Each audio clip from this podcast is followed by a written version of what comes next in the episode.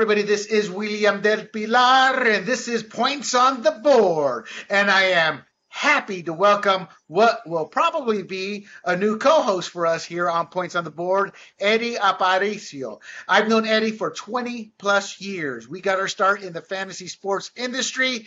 And Eddie, tell us a little bit about yourself before we get on into it. All right. Hey, Guillermo, good seeing you again, man. You look great, man, after 20 years. What do you do, man? You're ageless. Oil of Olay, what's your secret, man? My secret anyway. is good genes. Yeah, there we go. Exactly. So that's the Panamanian genes you got in you, man. Anyway, hi, hi everyone. Uh, I'm Eddie Aparicio. I am uh, born and raised in San Francisco, California. I've been playing fantasy football since 2002. I met William at the Fantasy Sports Trade Association when he was the owner of a KFFL uh, uh, uh, news and fantasy rankings website that he did back in the day. Uh, he was very, very knowledgeable, very, very good at his job. I learned a lot from him during the time, and we just connected because of our Latin, you know, Latin blood, Latin gene. You know, we just have that that pheromone kind of like, hey, you're Latin, right? You're Latin, yeah, yeah, right. So that's how we got connected. Uh, you know, we've been working together on and off over the years. Uh, we know common people in the industry. Uh, we'll probably get into that as we keep going uh, through these podcasts. But uh, nice to meet you, and uh, looking forward to the show. And that, my friends, is Eddie. Eddie's absolutely right. We have a mutual friend who's at ESPN and Stephania Bell as well. And so we've been around for quite a while. And we made our bones. In fact, I'm pretty proud of KFFL. As I've said before uh, on the podcast, we were the NFL Network's first fantasy sports analyst. Uh, we did uh, satellite television, regular television. We were the first fantasy sports company to be featured on an NFL pregame show with the CBS show, as well as being featured by Armen Keteyian. So Eddie was there for all of that. In fact, if I remember correctly, maybe not Eddie, but Stephania was down here for a Super Bowl party I once had. So a lot of good funs with a lot of trailblazing. And Eddie's going to join me. We're going to talk some regular sports, but we are going to delve into a little bit of fantasy football as well. But on tap for tonight is the NBA, Damian Lillard, Victor Wembanyama, my NFL power rankings, and a little bit of fantasy football. And for those of you, we are located right now at sportsgrumblings.com, getting ready to turn over to grumblingsmedia.com. So we look forward to having you guys on board starting this week and for the rest of the season. So, Eddie, let's not waste any time. Eddie's favorite sport, believe it or not, is the NBA, which I find ironic considering us Latinos are high challenged, for lack of a better word. so, so Eddie, let's talk about a seven footer, a man who I call the twig, Victor Wembanyama. Honestly, Eddie, before you get into it, my take on this, not being the basketball expert, but when I see Victor, I see a noodle. I see somebody who will get destroyed within the next one to three seasons if he does not put some meat on his bones.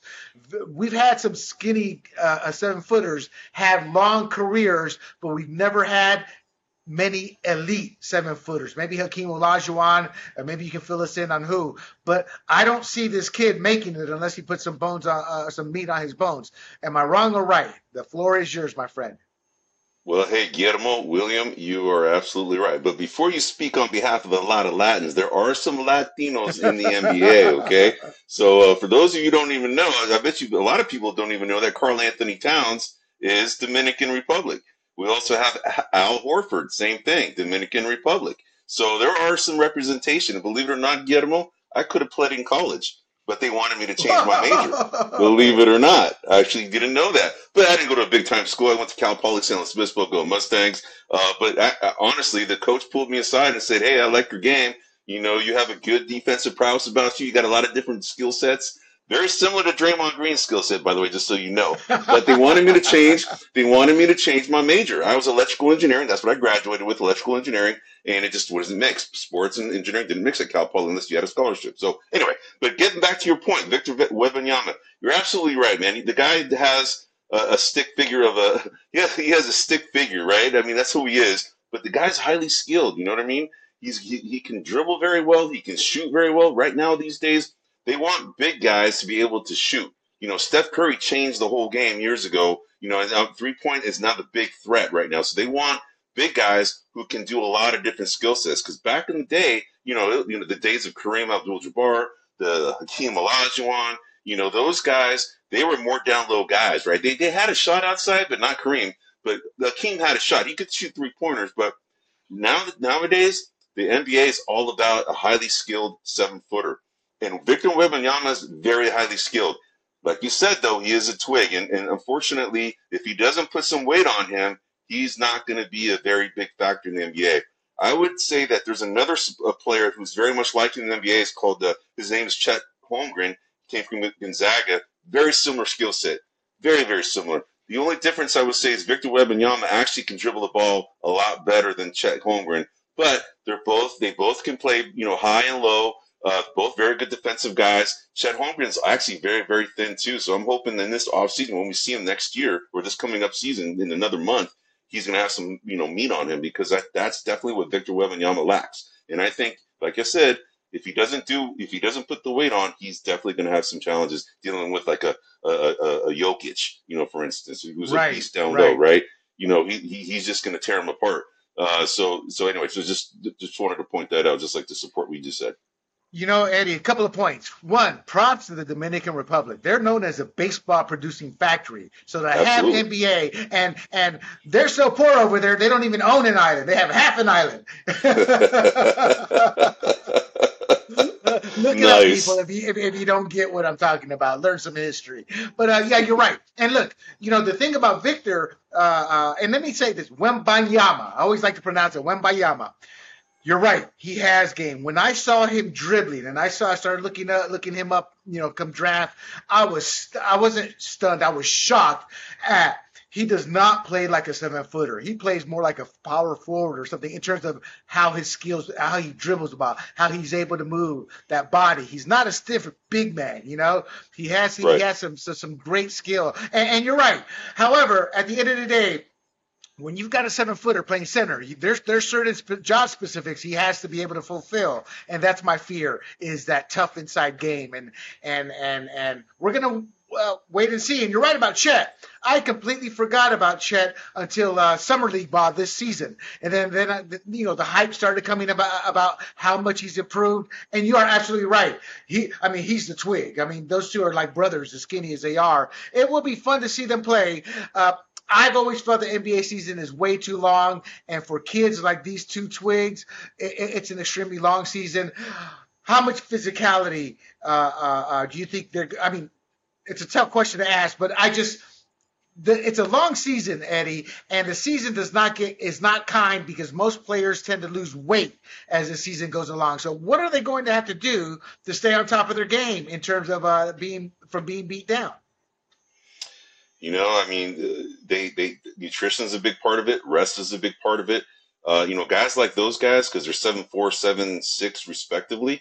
You know, their their center of gravity is very very high. So when they're putting a screen on somebody, they're going to have to brace themselves pretty good because if they don't do it right, they can throw out their back, uh, which is a very common injury for guys that tall if they don't know how to screen somebody very well. So, you know, nutrition is a big deal. You know, of course, uh, they're going to have to, you know, uh, deal with weights and so forth throughout the season. I mean, these guys still do weights throughout the season. So hopefully by the time, you know, the season starts, they already have some uh, extra bulk on them so that they, they can deal with the ground and pound of the NBA. And of course, the minutes restrictions, right? You know, sometimes some of these coaches understand that these players may not necessarily be you know ready for 20 to 25 minutes a game and they'll just build them up so they can get their confidence up and going and get their their their their wind you know as far as like their their endurance you know as far as the NBA because it's very spurty you know if you're not in shape it's gonna you're, it's gonna show. Um, so you know guys who are lumbering at seven four seven three they're carrying a lot of weight and they're doing a lot more extra effort right to, to keep to, to keep uh, you know playing ball in the NBA so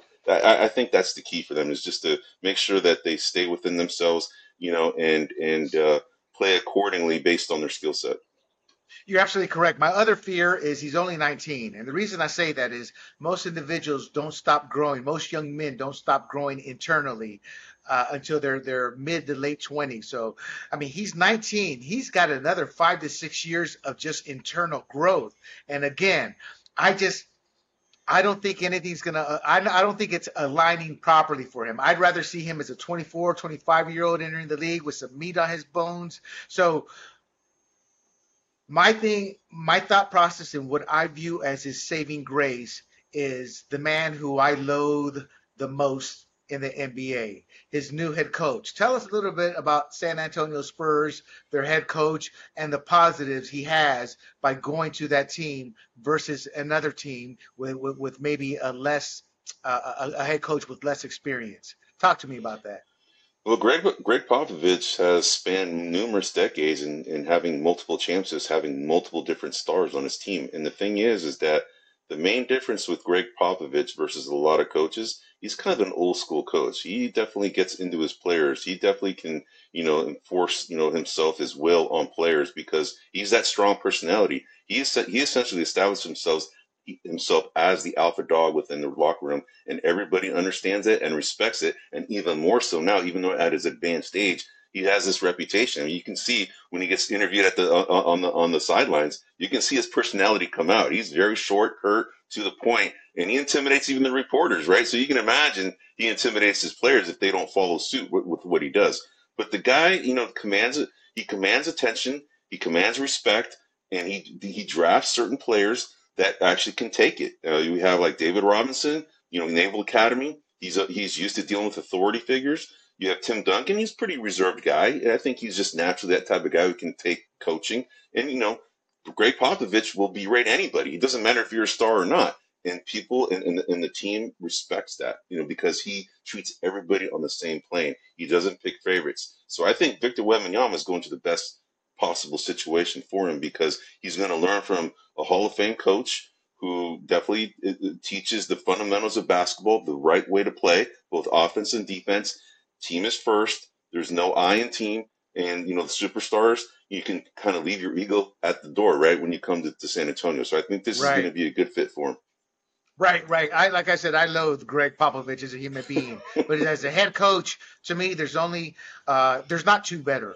I view him, Phil Jackson, and Pat Riley as the predominant coaches in our lifetimes. And you and I, we're in our late 40s, early 50s here. We've seen some coaches come and go. We've seen Phil Jackson in his glory days with Michael Jordan. We, uh, uh, uh, uh, we've seen Popovich with not just one star, but two stars in, in David Robinson and, and and and and Duncan. So Pat Riley had magic. You know, he had his own set of stars, and and I guess what I'm trying to say is, out of those three, the the the first two got all the fanfare. They had the superstars on their team. I we would call uh, Robinson and and Duncan. Uh, I would not call them superstars, even though their their stats, the way we look at Michael Jordan. Uh, uh which and the reason I say that isn't to knock those two guys, but to show how they let Popovich be the coach and be the leader of that team, and they knew their roles. So I view them, they had just as many rings, if not more. Uh, I view them just as dominant players, but I view them as being the players perfect for Popovich's uh, system. And I view Victor Wembanyama in that same way. My hope is Popovich does not play him uh, as uh, the minutes most fans would probably like to see him, but for the next couple years, kind of limits his time, lets him grow into that body, learn the speed, the physicality, uh, of the NBA game. I was going to say the fundamentals, but we haven't seen fundamentals in the NBA in well over 15 years. right, right, you know, not, right. Since, not since the Stockton heydays. Okay, so that's my take on Wembanyama. Couldn't have picked a when better place, William. He could not have picked a better place to go, okay, honestly. So my final question on Victor here. When it's said and done, his career is over, superstar, solid player, or journeyman like Shawn Bradley? Uh, he has the potential to be a superstar. I think he's going to be a very good player, multiple All Star type of player.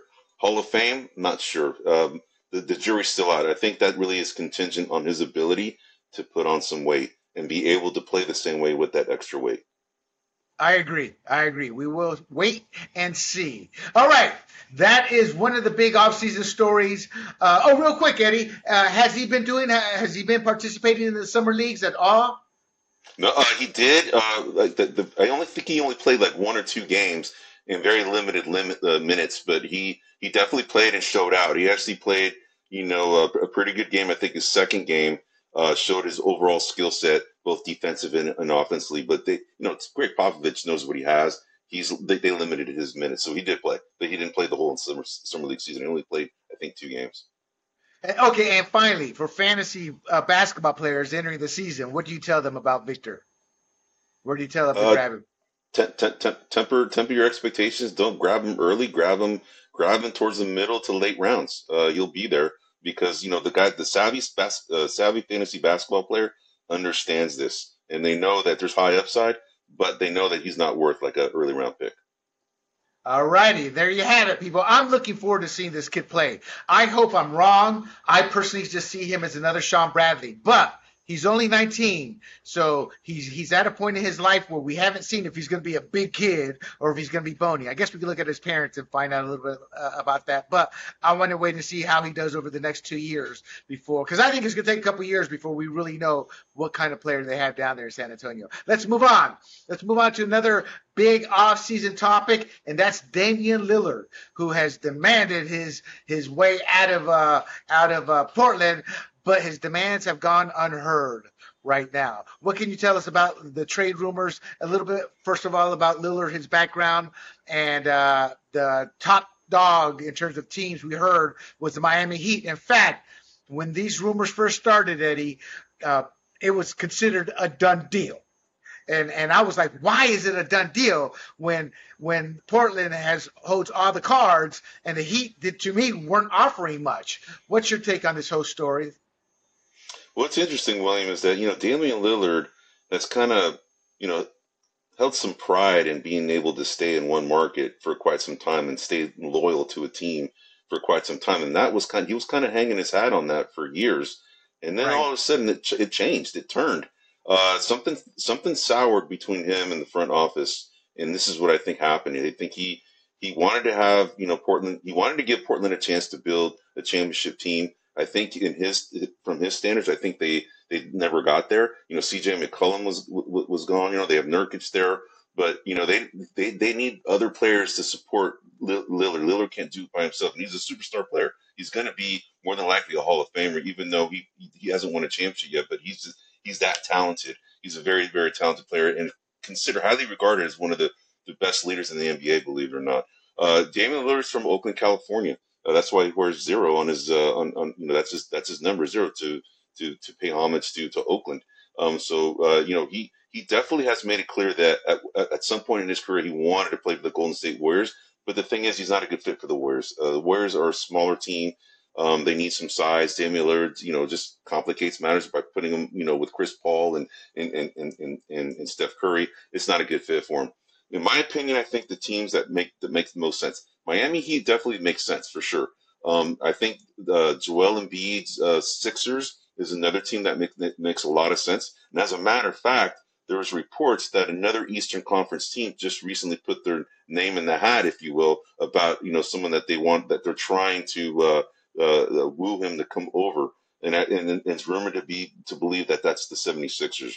Uh, Milwaukee Bucks is another one I think that would be a good fit for him too. Those three teams are championship ready if they add a Damian Lillard. And Damian Lillard understands that. And I think, you know, it's going to be interesting to see what, what plays out.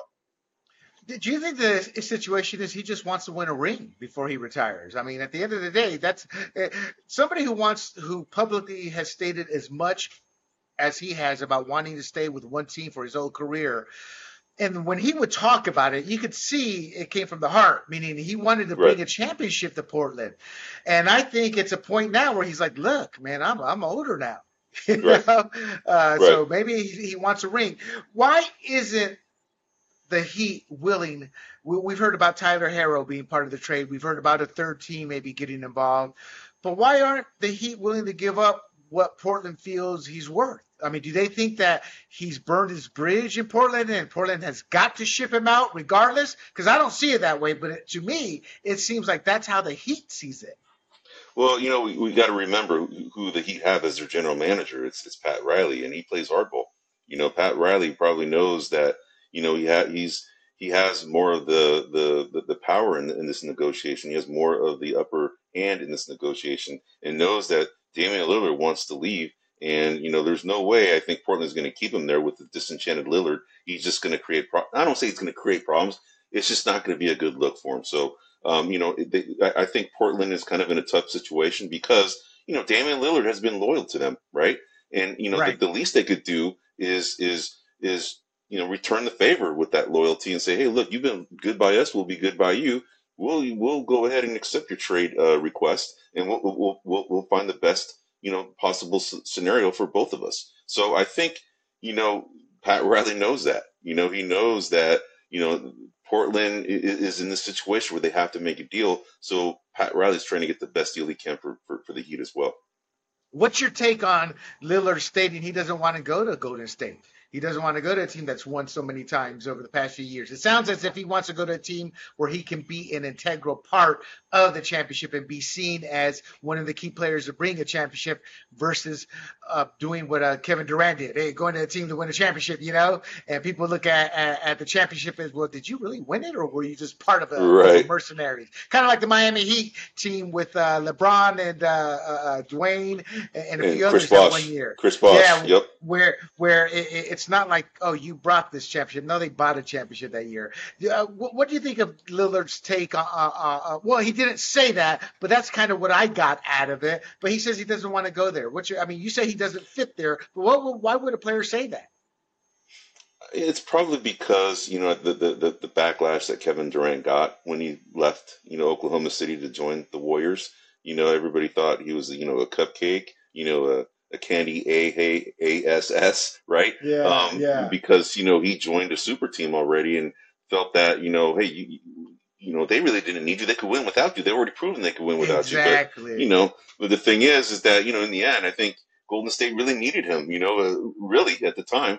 But I think because of that backlash, I think you know that's kind of like created this this this scenario for you know team or, or players that may want to go and jump to a, a team that's already stacked it, it, it, it, I think it damages their perception a little bit. And I think Damian Lillard knows he has a very good perception within the NBA, is, is, is actually known as a really good leader in the NBA. And I think he wants to be, you know, the trailblazer that brings a championship, you know, another championship to a team that may have struggled to have championships, whereas the Golden State Warriors have not really struggled to have championships. So I think that's, that's what he wants to feather in his cap that he, he was a big difference to get a championship with that team that he goes to.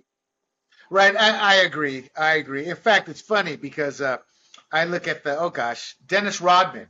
You know, he went to both the Bulls and I believe wasn't he with the Pacers? I mean, not the Pacers, the uh, Pistons. The Pistons, yeah. Pistons. And uh, yes. You know, he'll never go down as a superstar in statistically but he was a difference maker. And, and, where he went, they knew he was a difference maker. So I think Lillard's looking at himself in that same mode as he wants to be that difference maker when he goes to a team. And uh, uh, uh I, I, it's ironic because we mentioned the Heat as a team that built a team of mercenaries, and now we're talking about the Heat possibly bringing him on, but it, it's in a different light. And you're absolutely correct about Pat Riley. I remember reading a story about Pat Riley, and the only other person I, I read a similar story on was Bill Parcells, and where they show the hand and they show the mm-hmm. rings. This is mm-hmm. why you better listen to what to what I have to say. And uh, exactly. uh, he still has that mojo going there in terms of the respect he carries. The only other person in the league that I would look at and say, "Hey, you can show the rings," is is uh, uh, Popovich. I don't put Kerr in, in, in, Popovich or or Phil Jackson or or or or, or, Pat Riley's uh, league yet. I really don't. I don't know why. Maybe because he's too modern still. I don't know. But at the end of the day, I, I do think you're absolutely correct. And my friends, there you have it. A couple of off-season stories. You know, Eddie, uh, for the fantasy basketball players out there, do you play fantasy basketball? I don't play fantasy football, uh, basketball per se in the traditional league format. I actually do, you know, the daily fantasy sports format, and I'm a mm. big time basketball player. Uh, I'm a big time participator in that, and I actually do pretty well in that, uh, believe it or not. Actually, as a matter of fact, let me tell you a little story about that, uh, William. About six, seven years ago, um, I had a lineup that I changed one player, and actually, I remember this, and I'll never forget this. I changed James Ennis for the 76ers for Jae Crowder, and I believe Jae Crowder at the time may have played for the Phoenix Suns. I forgot who exactly it was, but if I had not done that, I would have won a hundred thousand bucks. No way! I swear. Wow. And it, of course you it, don't forget. It, I don't forget, right? I won like I think it was like ninety bucks, right? Because the way they uh, these these sites pays, you know, the higher you are in the rankings, it exponentially increases yeah. your yeah, payouts, yeah. right? So you know, it was it was a good return on five dollars. You know, seven uh, eighty to ninety bucks, but hundred thousand that's a that's a life changer right there on just a five dollar entry, right? So I'll never oh, yeah. forget that. Yeah, so that's. Yeah. So I do play. I'm a very big player in that. So that yeah. I remember one season, I can't remember which high stakes league it was. I was like number three overall, and I had the Mhm. place kicker going. But everybody else in that top 10 had like two or three players still going that Monday night. So I just saw my tally drop, drop, Yep. drop, whoop, bump up. He kicked the field goal, drop, drop. Oh, extra point. At that point, you're looking for any point you can get just to hold on. And you never Exactly. forget those those leagues because, I mean, when you're talking that much money in the tens of thousands, that's some serious change. And uh, for me, it was very important because it not only validated uh, my own belief in my own skills, but it also validated KFFL as being one of the premier fantasy sites. Because my belief is simple. If you suck at the game, I'm not going to buy your service and your product.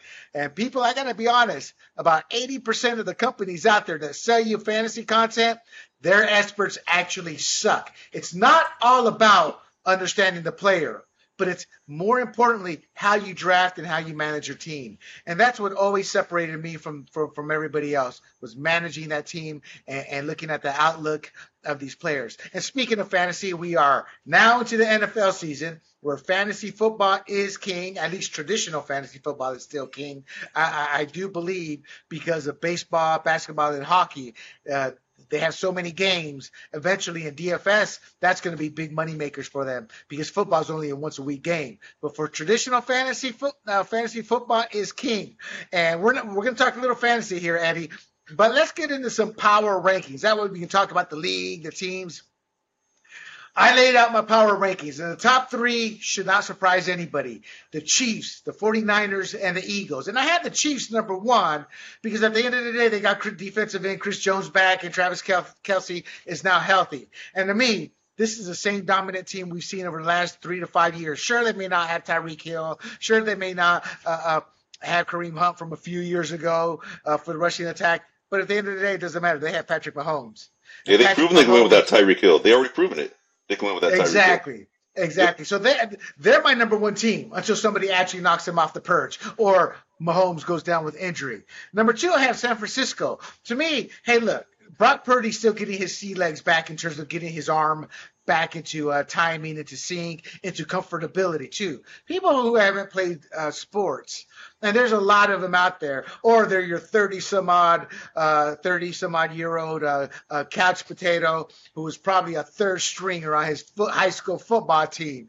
You know, they don't understand after injury, it takes a while. But outside of that, I would argue that San Francisco is arguably the most well-rounded team in the NFL when you look at offense, defense, the offensive defensive line, secondary, rushing attack. You know, I think that they- they're arguably the best team overall. And then I have the Philadelphia Eagles, and they're for real. But they've come the last couple of weeks. They've shown their their their, their humanity, and I think that, that that's because of Jalen Hurts. That team is going to live and die by Jalen Hurts and his play. I think they are beatable if Jalen Hurts is not on his A game.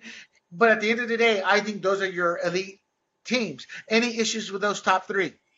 Actually, no. As a matter of fact, you know, William, I, I have no argument in your top three. I, I- you know, there's some people that would argue number three right now is because it's it's kind of like what have you done for me lately kind of situation. You know, Dallas has looked very impressive, right? So some would argue Dallas would probably supplant Philadelphia in, in, in the number three position, but I'm not. You know, Kansas City. I'll tell you a little quick little story. I I I'm from San Francisco, born and raised. Follow all my teams, especially the Niners, the Golden State Warriors, and the San Francisco Giants. And my family, my family had they're, they're a bunch of Raider fans, and they were obnoxious Raider fans. And there, there's a reason why I hate the Raider fans is because of them cheering and screaming about the Raiders when my Niners really were not very good back in the early, you know, the, the mid 70s to, to the early 80s until Joe Montana arrived. But what happened is that there was a team that I really, really liked. And the reason why I liked them is because they always kicked the Oakland Raiders' ass. And the second reason why is because a lot of quarterbacks left the, the Niners to go to Kansas City. And it started with Steve DeBerg, then Joe Montana, went to uh, uh, Steve Bono, Elvis Grbac, and then you have Alex right. Smith, right? That's so there's right, five that's right. former former 49er quarterbacks, my team, that went to Kansas City And I adopted Kansas City back in the in the in the early '80s because of that reason, the quarterback departure, and then because they always beat the the, the Raiders' butt. So I have no issues with your top two. Um, and the only thing the only thing is, like like I said earlier, is Dallas Cowboys might be probably have a good argument to be the third uh, the third team instead of Philadelphia right now. Well, speaking of the Cowboys, I do have them ranked. I want to say number four. Uh, they're playing. They're playing. They, you know what? When I see the Cowboys play, I see an elite team right now. I was so week one. I'm like, okay, the Giants maybe had an off had an off week. But no, they they not only dominated the Giants, they came out and dominated the Jets. And the Jets supposedly have one of the elite defenses, and they were running for their lives uh, uh, this past week. I have them ranked as the, the number four team overall in my power rankings. The grumbling media's NFL power rankings. I guess I should have stated that. Uh, they're playing like, in fact, I wrote they're playing like the Cowboys of the Tom Landry and Jimmy Johnson eras, and those were Cowboys teams where when they hit the field, you hated them. Why? One, they were America's team.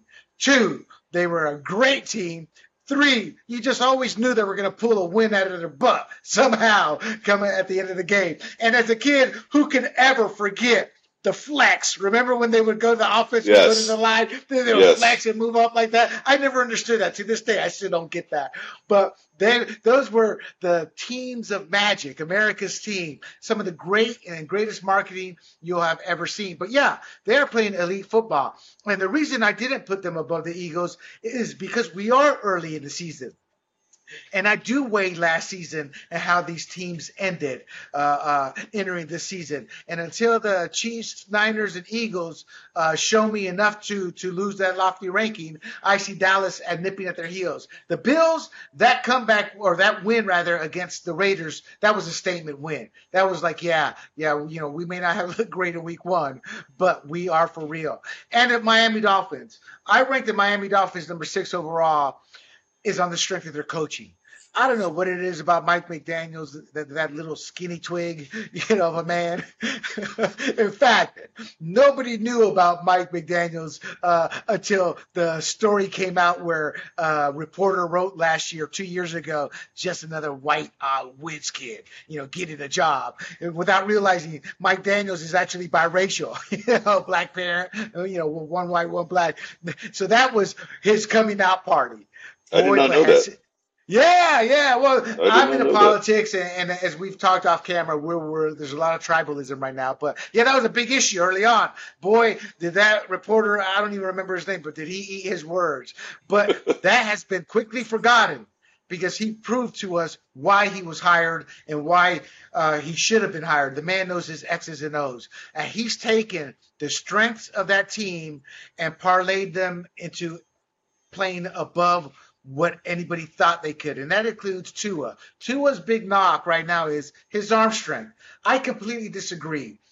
Once the timing gets down, and it takes a couple years to learn a new offense when you got new players coming in, and I just see great things for for this Dolphins. In fact, I don't view them. I had them ranked number six right now, but I don't view them as competing or, or ending up in the championship game. Uh, in the AFC, even though I would not be shocked, because I still think they're a couple of pieces away. Yeah, and I agree. I, I, agree. I think we're talking an elite Dolphins team, come meaning the top three come next year. But this year they're nipping. So in my next tier are the Cowboys, Bills, and Dolphins. Any issues with that? Somebody I leave out, or somebody uh, shouldn't be there?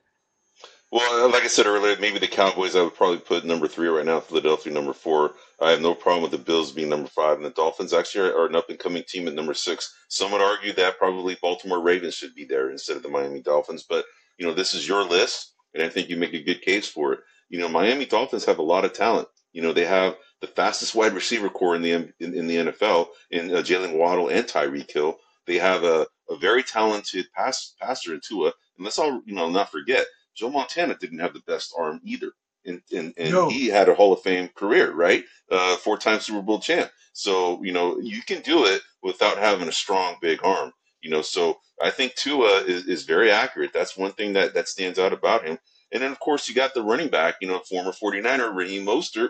Actually, McDaniel came from the 49ers. And then Vic Fangio also is the defensive coordinator. So, you know, the 49ers have their fingerprints all over that team right now, right? So I think that's a good call. I think, you know, uh, number number six or number seven is kind of where I would have them, you know, depending on the, you know, how we move things around in the top six or seven. But I think that's a good choice. They're an up and coming team for sure. And let's not forget, Jonathan Taylor is off the trading block at the moment. They may still Is he really? play for him. Well, he's on the pup, so no team's gonna. They may negotiate right now and start talking, but I wouldn't see a trade for him happening until he, he comes off pup. And uh, the league, the league still needs to see if Jonathan Taylor is 100 percent healthy. But I would not be shocked if they if Miami is in the run before the trade deadline, and uh, uh, because I do think what I love about Jonathan Taylor and most people who don't the problem with football today you have too many stats driven morons meaning they see a bunch of stats but they don't look at the stats in context.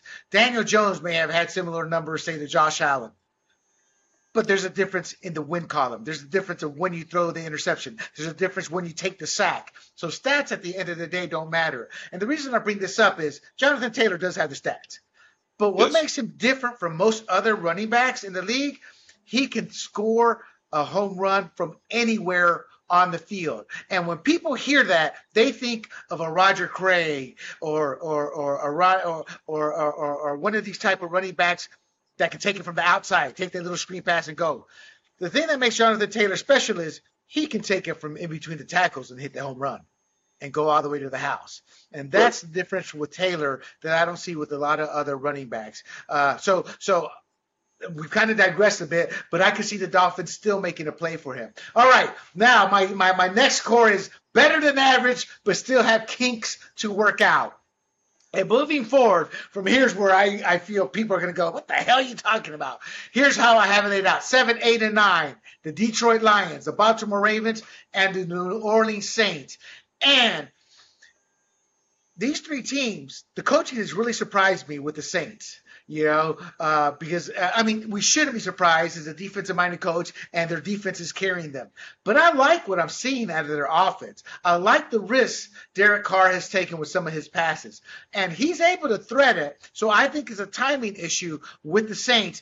If they can sit there and get it together as the season goes along, I see them holding on to this number nine type ranking. But that's a big if. I have the Ravens ranked at number eight, and that's just on the strength of Lamar Jackson and that team overall and how well they're coached. But there's still some questions. The rushing attack, you know, eh, when Lamar J.K. Jackson's Dobbins. ability to stay Yeah. healthy, uh, J.K. Dobbins being out for the rest of the Right. season. But my issue is it's a new offense and Lamar Jackson's health, and there's still some questions. The Lions, they're just playing great football. I think this loss should never have happened against the Seattle Seahawks, especially at home this past week. But they're also a team that's still inexperienced, who they haven't really learned how to win those games yet on a consistent basis. Even though Right. the last half of last season into this year shows they are learning how to win. So I view that seven, eight, and nine. You can move them around, but that's your up and coming powerhouse teams in my eyes. Are those three? Anybody that that that, that should be uh, ahead of them, or, or or or Lions, Ravens, Saints? How do you view that ranking? So you're you're you're going just by a snapshot in time right now after the first two weeks, right? This is this is your rankings after the first two weeks and performance. and is based right? based on based on how they ended their last season because we're so early you, you got to take that into account i'm looking for example at the lions and how they had that great run in the For second sure. half of the season the ravens how they just you know they, they were they were in the hunt until the end and what people forget about the ravens uh, they were down to like they were their second or third qb and, and they were still in, in the hunt in, in the playoffs and the saints i do look at the saints more because of the addition of carr you know along with that Okay. good defense So the reason I'm bringing that up as an argument, or just to clarify the criteria, is because I think there's going to be a lot of folks in Cincinnati that would be pretty uh, upset about that ranking and them not even being in, in this tier, in this tier because you know, granted, Joe Burrow is dealing with you know an injury that he's still working through, right?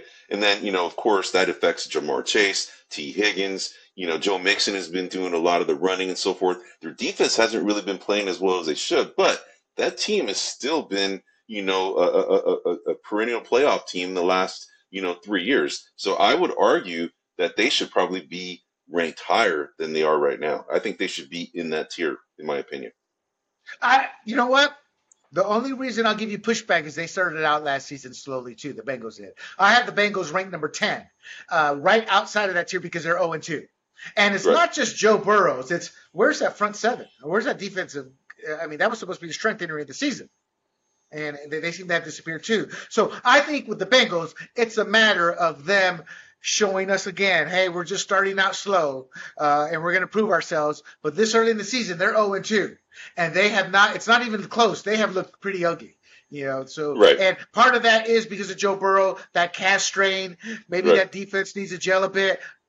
But at the end of the day, uh, I need to see the Bengals play a little bit better to move past the number 10 spot. In fact, I think I was being generous based off their past two seasons at putting them at number 10.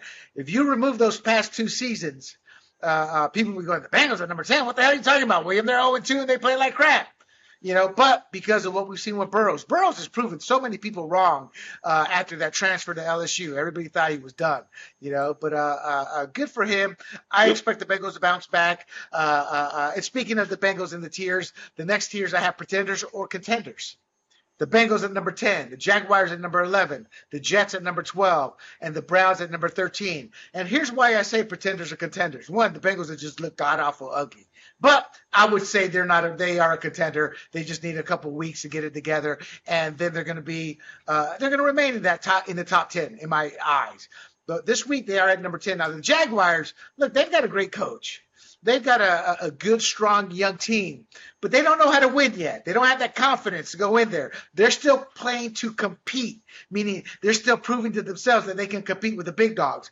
I think that San Diego Chargers victory from uh, last playoff season has gone will go a long way in helping them and showing them how to win, but they're still learning that process. The Jets, look, if the Jets had Aaron Rodgers, they would they, they were probably ranked higher than number twelve. You know, uh, uh, uh, because I, agree. think they, uh, I think that would not have been a given win for the Cowboys this week. But with without Aaron Rodgers, can that defense carry them? As far as the Browns, look, Nick Chubb is gone. My take, I have not seen much from Deshaun Watson since he's come back. I Yes. haven't seen much from him this year. I've seen glimpses of what he can be. But I also realize Nick Chubbs gave him the time to throw, took pressure off him, and was making his life easier. And from a scale of one to ten, Deshaun Watson is playing on a five based off expectations. Now with Nick Chubb, with Nick Chubb gone, I'm wondering, well, can he even maintain that playing as a five? You know, because he looked ugly, he looked sloppy. I don't know what to expect from from the Browns. So, Bengals, Jaguars, Jets, and Browns ranked 10 to 13. Any disagreement there? Any issues there? Any thoughts uh, from your point? No, I mean the, the the rankings seem pretty fair. You know, like I said before, the Bengals. You know, there would be argument that they should be ranked higher just because of you know their last two seasons. They're they're they're a pretty good team in the playoffs. They've actually gone to the Super Bowl, right? So, uh, and they're pretty much pretty much the same team. So, uh, you know, with the Jets, yeah, I, I definitely, I, I would say that they would be probably in the top five if Aaron Rodgers had stayed healthy. And then, of course, you know, Nick Chubb is is a is a beast of a running back. I mean, he is just a beast, and that that that injury he sustained yesterday was just horrific. I don't know if you saw the the highlights of that, but that No. knee did it went in a direction it should not have gone. It just did not look. Oh my God! It just it was awful. So I feel for the guy. Um, but you know, in, in in two weeks we've had three significant injuries. You know, with Aaron Rodgers, J.K. Dobbins with the Achilles, and now Nick Chubb, which it looks like PCL, ACL, MCL. It just that that knee is a mess, unfortunately. But the thing is, is that Jerome Ford stepped in, and he's going to be a big time waiver wire pickup this week because he looked really good. Uh, he looked good last year, and now he's going to be given the reins now because Nick Chubb is out for the season. So, so Jerome Ford, I think, is going to step in, and I think he's going to do very, very well. So, uh, keep your eye keep your eye out on that guy. I think he's going to show out, in my opinion. Right, right. I, so I take it from you, you would have had the Bengals right around seven, eight, or nine. Uh, Correct. Uh, with your druthers, yeah, yeah. I just cannot put an 0 and 2 team there. You know, it's just uh, not even you. that. It's it's it's not even the fact that they're 0 and 2. It's how they've looked. You know. Yeah, I agree. Uh, uh, I, I, understand. I understand. But if all you know. I would, yeah, just potential is their potential to go is going to be higher, in my opinion. So, Right. So now my next list was the rest of the best are pretenders who are winning. The Seahawks, uh, the Steelers, the Titans, the Buccaneers, and the Commanders. Look, the Seahawks to me have one of the most underrated head coaches in the league. Nobody, I, I don't like Pete Carroll. He's another bum in my eyes. But as a head coach, well, I, I just, this, I just, I loathe how he and other coaches will go to the college ranks, destroy a program, then leave, and then make excuses as to why they destroyed the program, but they should still be coaching. I just don't right. agree with a moron like that. that that's a bad. That's a bad human being. He's destroying a college and he's destroying the hopes of kids to earn a national championship. But he didn't care. He got his. They got his jump into the uh, uh NFL again with Seattle. But that said, I think the past two years uh, has shown that he's a quality head coach. And uh, uh, that that Seahawks win this past weekend against the Lions was not a fluke, but it's also I think he has his players playing specifically Geno Smith playing above his pedigree right now. So the Steelers, you know, what people fail to realize is Mike Tomlin won with the old regime, specifically Ben Roethlisberger. This the last couple of years has kind of been Tomlinson's uh, team, and I put more of the blame on the front office but I'm not sure he's the coach now for that team to take him to the next level. I think he may need to go to another team, reboot. Uh, but this Steelers team has not looked good the last few years. Now, that said, the greatness of Tomlin is the fact that his teams may start out weak, but they're always competitive towards the end of the right. season. I expect the Steelers to improve. Uh, with the Titans, I see Mike Vrabel's personality coming through. He's just that tough 1950 style player, and it shows. His team just plays like an old school team, hard, physical football, and they'll never give up. And uh, that's why I think they beat the Chargers. They just never gave up, never gave up. The Chargers thought they had to win, as they always do, and kind of pissed it away. Now the Buccaneers, I don't know what we're getting out of them. Are we finally seeing the maturity of a Baker Mayfield in terms of what many thought he could become in the NFL, or are they just lucky the first couple of weeks? And the Washington Commanders, how much of it is Eric Bieniemy, or they beat the Cardinals and and they beat the Broncos, two teams that were hapless last year and haven't and have have a combined 0-4 record amongst them. What are your thoughts with uh, 14, 15, 16, 17, and 18 Seahawks, Steelers, Titans, Buccaneers, and Commanders? What's your well, thought of the ranking of those? Well, what's interesting is that you have a seven, uh, your 17th ranked team and your 18th ranked team are both two and zero, oh. and you have one and one teams that are ranked higher than that guy than, than, than those two teams, and you actually don't even have the Atlanta Falcons on your list, and they're also two and zero, oh, which is interesting right. that the whole NFC South has three two and zero oh teams. So uh, I think the people in Atlanta would feel the same way about you know with like the folks in Cincinnati feel about the rankings they're not even on this ranking list. So I would say that there should be a case that if you're if you're going to measure the Bengals, you know, with you know, two losses, you know, at number ten, where I think they should be higher, the same. I think you should use the same kind of uh, criteria with uh, you know two and zero oh teams should be higher than one and one teams, in my opinion. I, I, I can't argue that, except the fact of the matter is you look at deeper than just the schedule and their record. You look at who they beat. So, for example, the Commanders, their opponents are 0 and 4 combined. You know, uh, with the Broncos and and the Cardinals. Uh, the Buccaneers, you know, uh, if uh, week one they beat uh, uh, the Vikings, if I remember correctly. I can't remember who it was week two. I'm drawing a blank. I don't know why, but I am. Yeah. But they played solid football. You know, the Titans have played hard nosed football, uh, the physicality. When I look at the ranking, I, I, don't look at just the statistics, but I look at who they beaten, who they're coaching, the style of game they play. So, for example, it was Vrabel's hard hitting, hard nose. We're going to punch you in the nose, and we're going to be a heavyweight bout where both our arms are hanging by our waist come round 15. I'm not talking new boxing, old school boxing, round 15. A couple right. of heavyweights just battering it yep. out. That's Mike Vrabel style, and that's why I had them at 16 because I don't think they're going to be able to maintain that 16 team ranking. But they're playing like a team that is planning on going deep in the playoffs. And you got to give Tannehill credit. Again, I look at it in context. I don't think highly of Tannehill in terms of a quarterback who can take his team deep into the playoffs. In fact, I don't think he can. But the fact of the mentality of Mike Vrabel seeping its way to Tannehill yeah. and not quitting and keeping it together to come back for the win, that's why I have that team. That's the Steelers. And they have Derrick Henry. They have Derrick yeah, Henry. Yeah, exactly. At the end of the day, you have a problem, Give it to Derrick Henry. They still and as much mileage as he has, he's still the bomb. He's still the rock. And the Seahawks, Absolutely. the same the same thing as Vrabel. Pete Carroll has his tough-minded coaching. So if you look at it, the Seahawks, the Steelers, the Titans, those are three tough-minded coaches, and that that probably had a hand in why I ranked them there. With the Buccaneers and Commanders, it's they've been playing above and beyond. You know, uh, uh, uh, uh they're both two and zero, oh, uh, and zero oh between between them, right?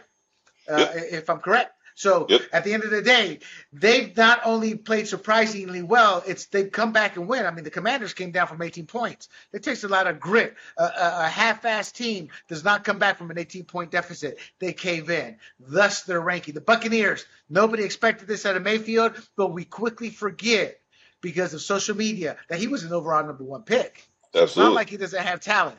You know, so that's kind of why I did it there. Now, my next list is to get it together or else. The Packers. The Falcons should not be 2 and 0. They should be 1 and 1.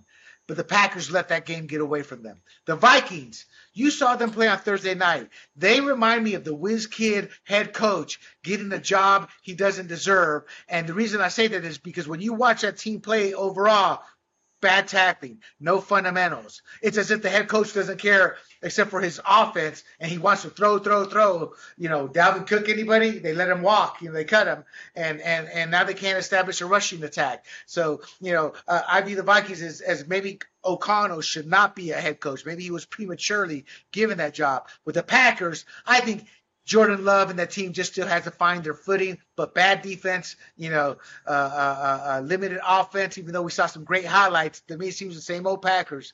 Uh, now, the Giants, they have high expectations after last year and come and after this preseason, and they just look terrible. But the fact that they were able to come back and win, I told Big John, my partner in Grumblings Media, who's a massive Giants fan. Oh, poor guy look, I know. I said, look, if the Giants are for real, they're going to come back. And they were 20 points down at the time. And right. also, I, w- I was not shocked that they came back.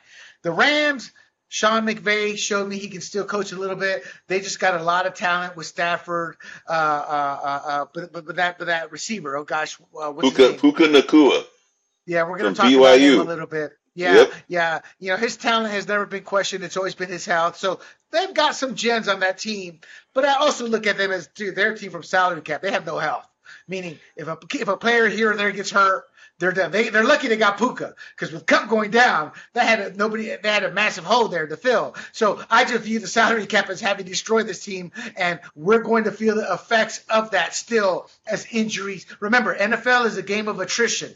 The yes. the teams that win the Super Bowl tend to be the healthiest teams. I don't see the Rams and Stafford is always has some kind of ailment, and at his age, I just think this is a the the Rams at 22 is kind of where I figure them to be between the 1925 mark. Uh, but then the Chargers. Look, I've watched the Chargers play for the last 20 years. My friends, people who don't know the Chargers, this yes. is how they play. They will sit there and on paper you will look at them and oh my God, that is a Super Bowl ready team until they actually play. You know, now their head coach Staley, I think he's already on the hot seat. I mean, he was 20 plus points ahead last year against the Jaguars in the playoffs and came and lost. And we're just seeing a repeat of the same thing. I don't think he, I think he's another uh, whiz kid, uh, defensive minded coach, if I remember correctly. Uh, but he's just somebody who should never have been given the uh, head coaching job. The only reason he was wasn't fired last year is because the team was too cheap and didn't want to pay his salary with the salary of a new head coach. So I think the Chargers are going to be another sat sack team. They're going to be another mediocre team with more talent. Uh, uh, I mean, with enough talent to where their losses shouldn't be as many, but they will be. What's your take on that listing there? Packers, Vikings, Giants, Rams, and the just, Chargers. Yeah, I mean, just quick thoughts. I mean, I, in my opinion, I would probably rank the Los Angeles Rams higher than any of these teams, in my opinion, because the Rams actually beat you know, a pretty good Seattle Seahawks team, a playoff team from last year on the road, and they actually gave the Niners all they can really take. You know, I mean, they they showed out against the Niners. The Niners have owned the Rams for quite some time in the regular season. You know, and the, then the one game that they lost was actually in the championship game when the Rams actually won the Super Bowl. But normally the the Niners really dominate that team, and and and and this team they had no business being close to the Niners without Cooper Kupp, yet they were. Um, so that tells me that they have some pretty good talent. Kyren Williams is another big waiver wire pickup this this week for for fantasy uh, football players. Um, he's actually now taking over the starting uh, role, and they're actually there's news that they're gonna you know actively look at trading Cam Akers again this season. So you know you have Puka Nacua, Kyren Williams, Cooper Kupp when he comes back. I mean when that when they're fully healthy, that team is going to be a problem. for a lot of the NFC. So I would probably argue that the Rams should be higher and probably at number 19 over Green Bay, in my opinion, um, and ahead of t- Minnesota as well. I, you know, I, I won't argue that. The thing about once you get in this level with only two games, you're going to have right. a lot of fluctuation. The one thing I will push back on is the NFC West is one of those divisions where the Rams were like three and twelve for many years, and yet they would always give the Niners fits. It's sometimes the interdivision rivalry the records don't or the players don't matter. It's it's, it's, that, that rivalry. And the two teams you mentioned are rival teams, the Seahawks and the Niners. So so I expect those are games where when I'm like, yeah, yeah, statistically this team should win, but I'm never stunned at an upset. Same thing right. with the uh, AFC North. Uh, the, the Steelers dominated for years, and they would beat up on teams when they would but the Bengals would always play them closer than what they should. The Browns would always play them closer than what they should. So these, the uh, same thing with the East. So when you get to know a team, know their players, know the intricacies, know the nuances, maybe is a better word, uh, uh, and people don't understand that. To give you an example, there may be a defensive end with the best speed move, spin around move, but when you're playing a team twice a year, for about three to four years, they'll get your spin move and they'll be able to slow it down. Yeah, so it's it's that little nuance. So that's the only reason I have the Rams ranked 22nd. They are a border team, meaning they maybe actually play better. And think about Cooper Kupp if he comes back with Puka. That's a devastating air attack with Absolutely. Matthew Stafford there. You know, Absolutely. Even though they're one injury from falling apart, if they can keep it together, they're going to upset teams. I don't view the Rams as a significant threat to make it to the Super Bowl, but they are the team that can beat you on any given Sunday if Kupp comes back healthy, team built with Puka, and Stafford's arm is an alien. That, that's uh, because at the end of the day, that team does not go through the rushing attack. It goes to the arms of Stafford. You know, absolutely. And you're I right. Agree. We're gonna we're, we're, gonna talk about Akers here in, in, in, in, a bit too. Okay, so the rest of the league. Oh, looks like my numbering got hosed up here a little bit there. But uh, uh, uh for so the rest of the team is we're playing for draft position. is how I have them ranked here. So uh, with that said the Patriots at number 24, the Broncos at 25, the Raiders 26, the Colts 27, Panthers 28, Bears 29. Uh, uh, oh, I miscounted here. Uh, the Texans at, at, 31 and the Cardinals at 32. But uh, this is the bottom of the pile. Look, the Patriots just look ugly. They look like a 1950s team that doesn't realize it's 2020 you know, and and their game just looks antiquated. They just they just don't look in sync great, but they also don't look that bad. They look competitive. They just look like an antiquated team trying to play in a modern NFL with the way the play calling. And maybe the right. play calling will open up as Bill O'Brien gets more of his playbook involved and Mac Jones becomes more familiar. Denver Broncos, I think I'm not sure what Russell Wilson has left. yeah, uh, what happened to that guy? What happened to him? Well, I, I think it's, it's his ego. His ego happened. I mean, he can. He's your classic entourage player. He had his own floor, his own office, and and, and to me, it's it's it's they set. Nath- I'm not a Nathaniel Hackett fan. I think I think he's a bum as a head coach. I think last year showed he was a bum as a head coach, and the only reason he got the job was because of Aaron Rodgers and his father was Paul Hackett, who had many right. years in the league as a Super Bowl winning offensive coordinator, if I remember correctly. But at the end of the day, I, I think Sean Payton can still mold that team into being competitive. But right now, they're 0 2. You know, uh, the Raiders, I think the, the, the, the, this game this past week against the Bills was a reality check. Look, Davante Adams is a wide receiver. A wide receiver cannot carry an NFL team. Their position is contingent on a quarterback, and their whole key is going to be getting Josh Jacobs healthy. Josh Jacobs is out of shape. He held out. Look, it's going to take him. I had my concern with Josh Jacobs is him staying healthy for the next two weeks because it's going to take him another two weeks before he gets into NFL game shape. You know, the Colts. Look, without Jonathan Taylor, they're just going to tee off. You know, on Anthony Richardson, and he's left the game now two straight weeks. So, so that's a big concern with me. The Panthers. Look, I'm sorry. Bryce Young is showing me nothing so far. I'm not writing the kid off. You cannot write him off at two games. But to me, he looks like a dwarf playing amongst men, and he has not looked good. Uh, uh, so if, if I had to put money on, on, on the Texans, the Bear, I mean the Texans, the Panthers, and the Colts, and their young trio of QBs, I would rank uh, uh, Bryce Young as the worst of the lot after two games in. But but I'm saying that and with no seriousness, meaning we still need to see him develop. Uh, right. Look, the Bears. Look, I'm sorry, but Justin Fields is holding on to that ball way too long. He needs to let. I mean, he's being sacked a lot for good reason, and he's gonna get hurt. He's got to mature and start uh, going through his reads quicker or throwing the ball away. Uh, uh, uh, uh, uh in a better fashion than what he's done so long. The Texans, look, they're just playing the the field of team still. You know, they're still a long way. I don't expect them to be competitive. And the Cardinals, I think they're in the was it Caleb Jones, Caleb Williams, I forget his name. You know, the QB in college still. They're in the sweepstakes for him. USC, but I have to yep. say this. I'm impressed with Gannon's coaching and keeping that team together. That team has been competitive for the last two weeks, and they almost pulled off an upset. They just don't have the offensive manpower nor the offensive confidence. I love this Josh Dobbs kid. I think in the right situation, yeah. never say never, but he's been put in two lousy situations, and by that I mean they're putting the team on his shoulders on offense. You know, yeah. they did last year with the Ravens at the end of the season, and they're, the Cardinals are doing it this year. So, so God bless the kid. I hope he has a long career because those those are the people I root for, Eddie, because I see myself, the overachiever, the, the kid who everybody, you're not going to be anybody, and you overachieve. And that's what I see in Dobbs. But I see the Cardinals as pretty much nothing this year, and that's why they're ranked last. What's your take on my ranking of these? The Patriots, the Broncos, the Raiders, the Colts, Panthers, Bears, Texans, and Cardinals. You know, it, it, really you can scramble these in any order, and it probably wouldn't make that much of a difference, in my opinion. So the way you have it, I have no problem with it.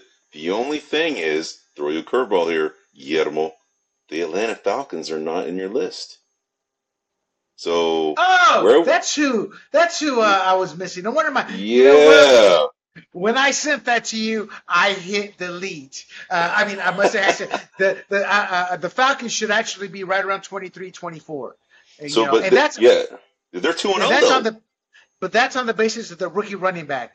But look, at the end of the day, they should have lost against Green Bay. And I apologize, people. The the, the the the Falcons should be after the Chargers. Look, they're a team that's in not I don't want to say rebuilding mode, but they're uh, uh, uh, uh they're in a building mode. They're learn. They still have to learn how to win. They still yeah, have to learn how to beat the elite teams. They still have to. They've got a long way to go. I would, if you put a gun to my head, boom, I would sit there and say they're a fluke team right now. But I love what I'm seeing out of that rookie running back. You know, yeah, Robinson, Bijan. Bijan, yep. yeah. And uh, yep. uh, uh, I think that, that, their quarterback is uh, showing some yeah. moxie. You know, Desmond people, Ridder. Yeah, people just assume if you're not taking in the first round, ah, who cares about him? He's nobody. Write him off. You know. But at the end of the day, look, Desmond Ridder uh, uh, is moving this team. He's he's making some mistakes. He's made some good throws. So I do like what they have, and I, I'm not an unfan of their uh, head coach Smith, uh, but I'm not excited. You know, it's like okay, so I'm thinking maybe he's a Vrabel type. Maybe he's one of these guys who who who is trying to build a physical team with some finesse to them. So the, my point being is, like the Commanders, the jury is still out. Like the Giants, the jury is still out. But I do view the Packers, the Vikings, and the Rams and Chargers and, and maybe not the Giants, but the teams I just said as they're just better talented. That's why they're they're ranked ahead. You know, yeah, but but the, but the rest of the lot. Uh, what's your take on the Patriots, though? I want to hear your take on the Patriots uh, and the Raiders, and, and and then I have another final question uh, uh on the rookie QBs. But what's your because I can't figure out the Patriots right now, and and the Raiders. I'm like, okay, they got a good X's and O's guys in their head coach, but do they actually have a good head coach? You know. So right. what's your take first on the Patriots? You know the Patriots. I, they're. I mean, it's, it's pretty obvious. They're in total rebuild mode right now. Um, you know they have a very talented running back in Rhamondre Stevenson, and and you know Mac Jones has proven that he's actually a, you know a decent quarterback, but he, he doesn't really have anybody to throw throw to really. Um, you know Hunter Henry has emerged as actually believe it or not, he's the number one tight end after two weeks. So he's actually emerged as somebody to target for those fantasy football uh, players out there. Um, but you know, they're, they're they're wide receivers. You know, they're not really established guys. You know, they're they're kind of journeyman wide receivers. So you know, I, I think until they get somebody who can, you know, you know, who Mac Jones can consistently target, and you know, this this player is electric. They're going to be a mediocre team until they they find that that that one player that actually can complement Rhamondre Stevenson as a wide receiver and, and show some some flash. I agree. In fact, uh, he's playing for the Raiders now. The the receiver they let walk, and they signed Juju Schuster instead of. Uh, uh, uh, I mean, that that's a classic mistake. You're being Oh, Jakobi, cheap. Jakobi Meyers. Jakobi Meyers. Yeah, you're you're being too cheap and let Meyers walk, uh, and then you bring a you bring a head case to your team. I'm like Right. that, that doesn't help in the locker room. It doesn't help build camaraderie up because to me, Juju Schuster's all about him. He's not about bonding with the team. He's not about becoming a team player. He's not about becoming a leader.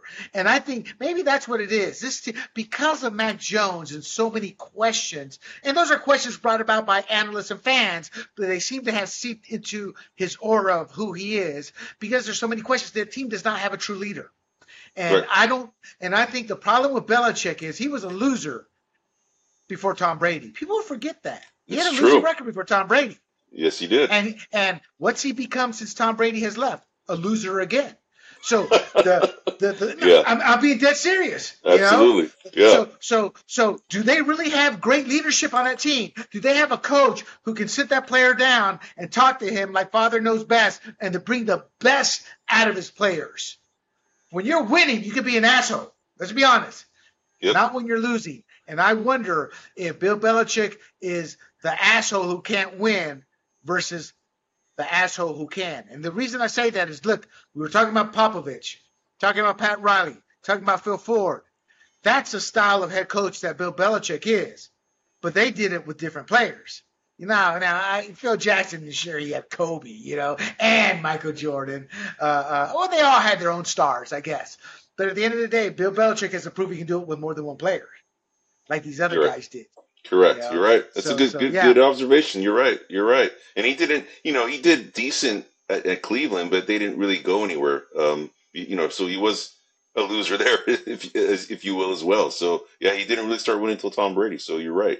Uh, it'll to be Oh, exactly. if he can No. if he can win without Tom Brady.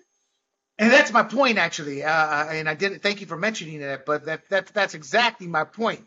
Uh, my point being that he was a loser in Cleveland. He went from uh, uh, uh, uh, I don't I assume the Giants and Parcells, but I can't remember who. And he was a loser in Cleveland. And then the team moved. I think he got fired the year they moved, or the year right before they moved. And then Correct. the whole he went he went back to Parcells and the whole Jets Patriots debacle. But people assume he's a winner. I, I, I get mad when people say, "Oh, one of the greatest coaches." Like, no, no, it's like Chuck Noll. My favorite team of the '70s were the Pittsburgh Steelers, but Chuck Noll owes that those championships to his defense and uh, being forced to give Terry Bradshaw a shot because he didn't want to give Terry Bradshaw a shot early I on. did not know that. Yeah, people, people did, people did not. Uh, uh, him and Terry Bradshaw never had the greatest of relationships, and that's why Terry Bradshaw retired, uh, or was part of the reason. He, you know, had his bum elbow, but part of the reason was his relationship. And remember, back then there was no free agency. You know, so you know, so, Right. so the point being is, to me, it's easy for a coach to be considered great when you got a great team. Yeah, that's why Pete Carroll. I don't like Pete Carroll as a human being. I think he's a bum. But as a head coach, I give him his due. You know, he had a rocky start with the Patriots and then the Rams, I want to say. But once he got to Seattle, you know, had, had some years as a head coach under his belt with college. Then Seattle, he proved he was a winner. Because look, nobody thought Russell Wilson would be a Super Bowl QB, but Pete Carroll Right. turned him into one. You know? Yep. Uh, so, Yep. what about the Raiders? What's your take with uh, Josh McDaniel and the Raiders? Do you think the Raiders are a team that's going to compete, or do you think McDaniels is just a bum? Well, you know how I feel about the Raiders, there, William. I'm not a big Raider fan. I never will be. Never, never. It's it, it runs it runs deep for me that team. But you know, I'll tell you in, in all fairness, fantasy football kind of neutralized my my hatred towards the Raiders. I don't really hate them as much as I used to, but they're still a hate. You know, it used to be 100. percent Now it's maybe about 70 percent, but it's still there. Um, they have a, a, a world class wide receiver in Davante Adams, right? But a, a wide receiver is only as good as their quarterback. And Jimmy G isn't a guy that actually can get the ball to their wide receivers consistently, right? He doesn't throw deep ball very well. He's more just like a you know 10 to 15 to you know 15 yards and below kind of uh, passer um, that's consistent in that in that range. But you know, and you know he I don't I don't, I don't want to take anything away from Jimmy G. He actually has he he, he actually is a good player. Um, and I think benefited a lot from playing, you know, behind Tom Brady, and I think that's you know, his reputation that you know because he played behind Tom Brady, there is something to him, and I think there is. You know, he, he proved to be a decent player for the Niners, although you know he he, he couldn't carry a team. Uh, you know, the team carried him really. Uh, he was just there to manage the, the game. You know, but the Raiders need more than just a game manager. They need a, a guy who can step up and, and play. And it remains to be seen if Jimmy G can be that player. Uh, the defense is always going to be a problem with the Raiders. Raiders never really had a really good defense in this regime.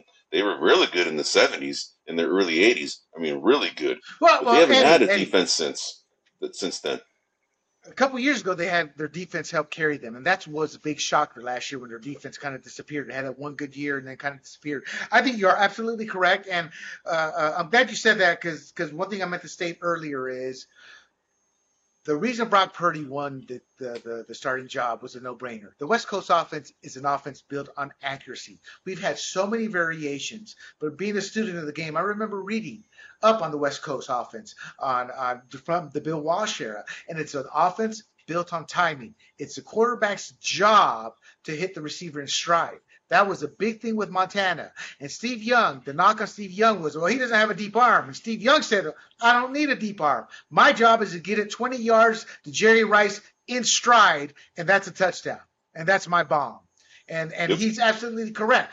Trey Lance could did, did, not have that accuracy. That's why they actually eventually soured on him that and he couldn't stay healthy. And they didn't. They they they just said we're not going to have a locker room controversy this year. Uh, you know that's why uh, uh, uh, uh, Sam Darnold I think won the backup job. You know, yep. and he's finally got a good coach. Yeah, and Garoppolo, you're right. He's a great West Coast offense QB. But the Patriots offense is built on a more traditional offense with that deep ball. People forget Tom Brady and Randy Moss had had had had synergy because Brady could get him that ball, that deep ball. You know, Absolutely. and and they, and they don't have that. So I think the Raiders may not be for real this year because they're a quarterback away. My issue is Josh McDaniels. He needs to become a coach, a leader. He's nothing but a spoiled brat who has Super Bowl rings as an offensive coordinator and thinks that translates into a great head coach before he's even become a decent head coach. So now my final two final questions. What's your take on the Chicago Bears, specifically Justin Fields? They're still not winning. They're looking rather ugly the the uh, you know the, the first two games. It's like nothing. It's like it's still a sad uh, What I'm trying to say is I see no improvement from last year to this year with the Bears. Even though it's only two games, uh, I would have expected some improvement. Uh, uh both winning with the scoring, you know, it's uh, these games just it's they're ugly playing ugly football. What's your take on Justin Fields?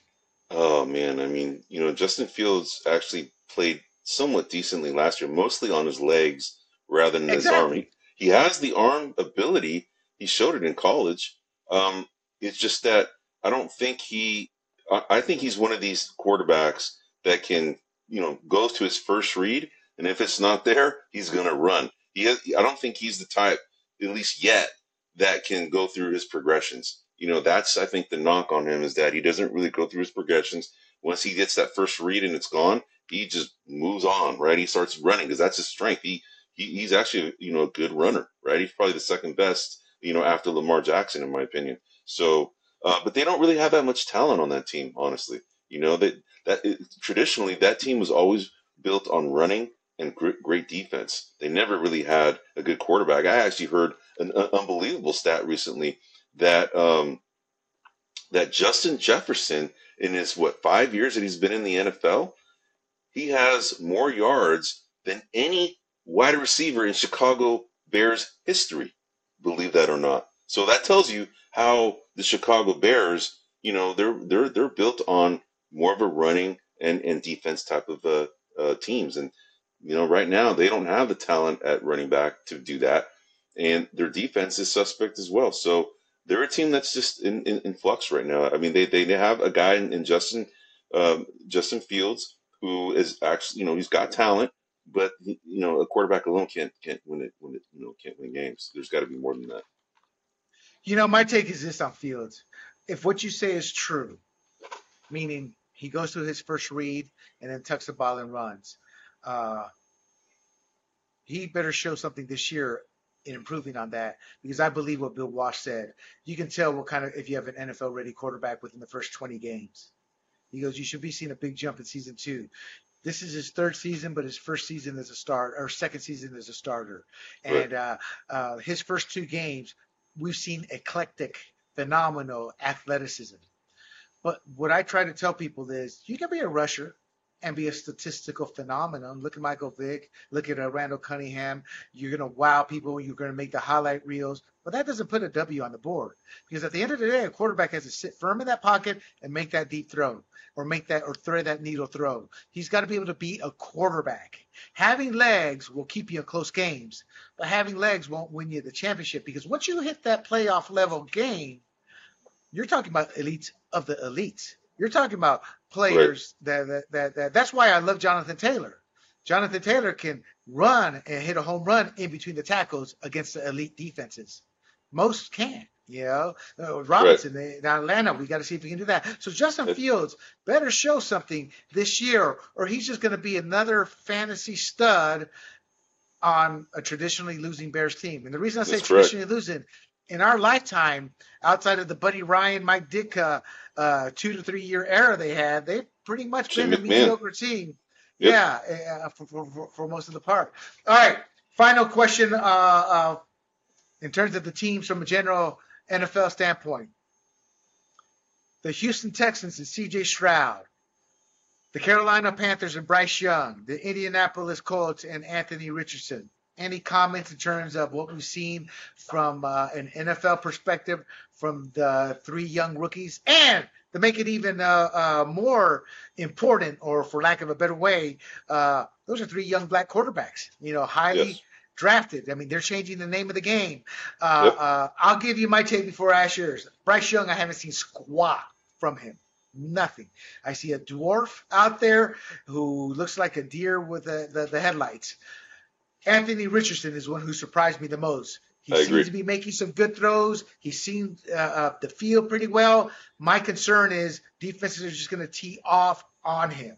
CJ Stroud, I expect nothing from him except somebody to get his sea legs, meaning, dude, you're going to get a lot of reps but you're going to see some. Uh, what I'm saying is, I will excuse his faults this year because they're just a bad team overall. But right. CJ Stroud is getting his reps in. But Richardson's one who I've seen a lot out of uh, in terms of the limited play we, have seen. Uh, uh, Bryce Young is my biggest disappointment uh, after two weeks. What's your take on these three young men? You know, I, I would say that you, you know, unfortunately, the NFL these days, when they draft like a, a highly touted quarterback, um, they expect results very quickly, and a lot of people tend to forget you know, Peyton Manning was horrible his first year. You know, yeah, Troy right. Troy Aikman was horrible his first year. John Elway wasn't right. even all that his first year. People just these these general managers have gotten way too impatient. You know, with these young young players coming out of college. You know, give give the give these guys some time. Put some you know put some talent around them. Just don't be hundred percent dependent on that one quarterback to to salvage your franchise. You have to bring other players to help these guys out. And, you know, you start off with this great quarterback, now round it out, but just don't expect results the very first year. You have to just be patient. So, you know, all out of all these three guys that you just mentioned, so far Anthony Richardson has showed me the most so far, right? Um, CJ Stroud, nothing, you know, nothing yet. Um, and then uh, uh, Bryce Young, nothing yet as well. So I would rank Anthony Richardson and right now, and then the others r- remains to be seen. But I think we just have to give these guys a chance to develop, and you know, hopefully, you know, the NFL, you know, the, the GMs out there will give them a shot to develop, um, rather than just you know, giving up on them within two or three weeks. You're absolutely correct, Eddie, and I, I merely point to the San Francisco 49ers their general manager has gone to their own beat, meaning we don't care what the fans say, we don't care about the pressure, we're in sync with ownership, and this is a team. That's why, despite all the negativity, they stuck with Garoppolo, and they they, they went to Super Bowl, and they went to championship right. games with him because he was a perfect fit for that team. And they didn't care about the statistics from the fans. And I right. think part of the problem is GMs look at their job. Oh my God, we got to lose the season. And then these foolish right. owners these foolish owners look at the social media, look at the news. Man, we're losing this, that, blah, blah. It's, it's, it, I've had this conversation more times than I can count over the last 20 years with NFL analysts, with uh, uh, uh, scouts, with coaches, is how an owner can become a billionaire in the business world and then run a team like a moron. It's because they believe the fans. They fall into that hype. You are right. absolutely right. These players have to be develop and have to have teams around them. if I'm the owner, I'm all over that general manager. Why hasn't Michael Vick developed? Why is he running still? He's been in the league five, six years. He goes to his second read and then he drops back and then he chucks the ball and runs. He's going to get hurt. He's not going to develop. That's where I, as an owner, that's where I'm all over my general manager and coaches. But I right. think too many times that, that, that, these these these owners they look at the general managers and they put pressure on the general managers because of the fans, and they let the fans dictate too much in the long term uh, uh, development of these players. So my fear isn't Anthony Richardson, Bryce Young, or CJ Stroud not developing. My fear is a fan base turning on them and then dumb ownership uh, uh, letting that dictate. And people are going to say, no, William, they don't do that. Yeah, they do. Yeah, absolutely. The first thing I learned, the first thing I learned as being part of the NFL or sports world was these guys aren't special. They go through the same questions we do sitting in our own offices. The difference is they're the ones who are actually dealing with the players. And they have the experience, they have the scouts to make better decisions than we do, but they also have the human uh, uh, uh, fallibility to uh, make the mistakes that, that we do as fans too. And we see that every year. I mean, what's it going to take for certain owners? It's, it's like, for example, Deshaun Watson. They didn't they have to give him a fully guaranteed. I agree. That was that was just sheer stupidity. Absolutely. You know? And then on top of that, based off a player who had uh, uh, uh, masturbation problems, for lack of a better way. Yeah. My point being is, it shows me they didn't do their research on this kid. Right. You know? And then they give him that. So these owners still make dumb moves. You know, the Patriots were a sham of a team until they got new ownership. Then they got a, uh, uh, Brady. You know, right. so teams do.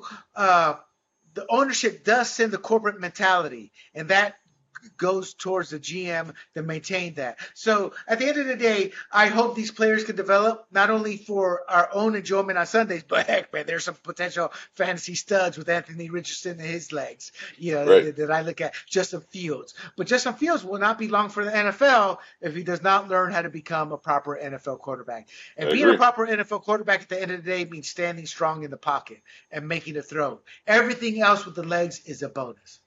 All right, Eddie, let's move on to the uh, uh, uh, uh, fantasy segment here. Talk to me about Puka, because to me he seems like a player that you want to target. Absolutely, and he's probably going to be. I mean, he's not going to be out there on waiver wires. You know, for those uh, uh, owners that have not been paying attention, shame on you, because that guy showed out in his first week already, and he should have been a target right from from from the first week after his performance. And in week two against the 49ers, he showed out even more. So you know, shame on you if you missed out on, on Puka Nacua. Uh, so uh, yeah, he, he's he's a guy that once Cooper Kupp shows up, that team is going to be a problem for a lot of teams, including the 49ers. So um, another guy that you know, if we're looking at teams that, uh, or, players to target, I mean, Tutu Atwell, who's the other counterpart to to uh, Puka Nacua, he's actually played pretty decently as well, but he's not in the same you know uh, uh, in the same barometer as Puka Nacua. But uh, those that? two Who's wide receivers, Tutu Atwell, he's the other wide receiver at uh, on the Rams. So I, am sure he's going to be somebody who's already been claimed. But you know, there's big injuries this week, right? I mean, you had the last, you have uh, uh, uh, uh, uh Saquon Barkley, who's who's out now, right? Then you have Nick Chubb. You know, th- these running backs. You know, I, I know a lot of people still believe that fantasy football right now, you know, in today's game is all about the wide receiver. Uh, running backs are very important for building a fantasy team. And the running backs, because they get injured so much, you have to essentially, you know, draft a pretty deep team at running back because these guys go go down pretty quickly. But you know, guys a target, in my opinion, for for running backs, Zack Moss. Zack Moss is is a guy that uh, you know he, um, uh, uh, uh, the Indianapolis Colts. So he's he's actually filling in for Jonathan Taylor right now until Jonathan Taylor you know, comes back or gets traded. But if he gets traded, it's Zack Moss's team. So he's a guy that you definitely want to target. I'm sure he's not available, but if he is, go after him. Jerome Ford is another guy for the Cleveland Browns. You know, Nick Chubb just had this pretty severe knee injury that, uh, uh you know, I've heard on the radio today through a doctor that's here in the, in the, in the Bay Area that covers, you know, Niners and so forth. And he comments on different injuries that this could be a career threatening injury because it's the same oh, exact God, yeah. knee it's the same knee that was, you know, that he had uh, injured when he was at Georgia. So this was a really significant injury. So, you know, Nick Chubb not, not being there, Jerome Ford now steps in, and Jerome Ford actually looked like a really good player. So uh, those are two big names to target, you know, for fantasy for running backs, Zack Moss and Jerome Ford. Another guy to target uh, is, believe it or not, Jamaal Williams also got hurt for the New Orleans Saints. You know, he has to pull, Okay, he that's pulled right. his That's hamstring. right.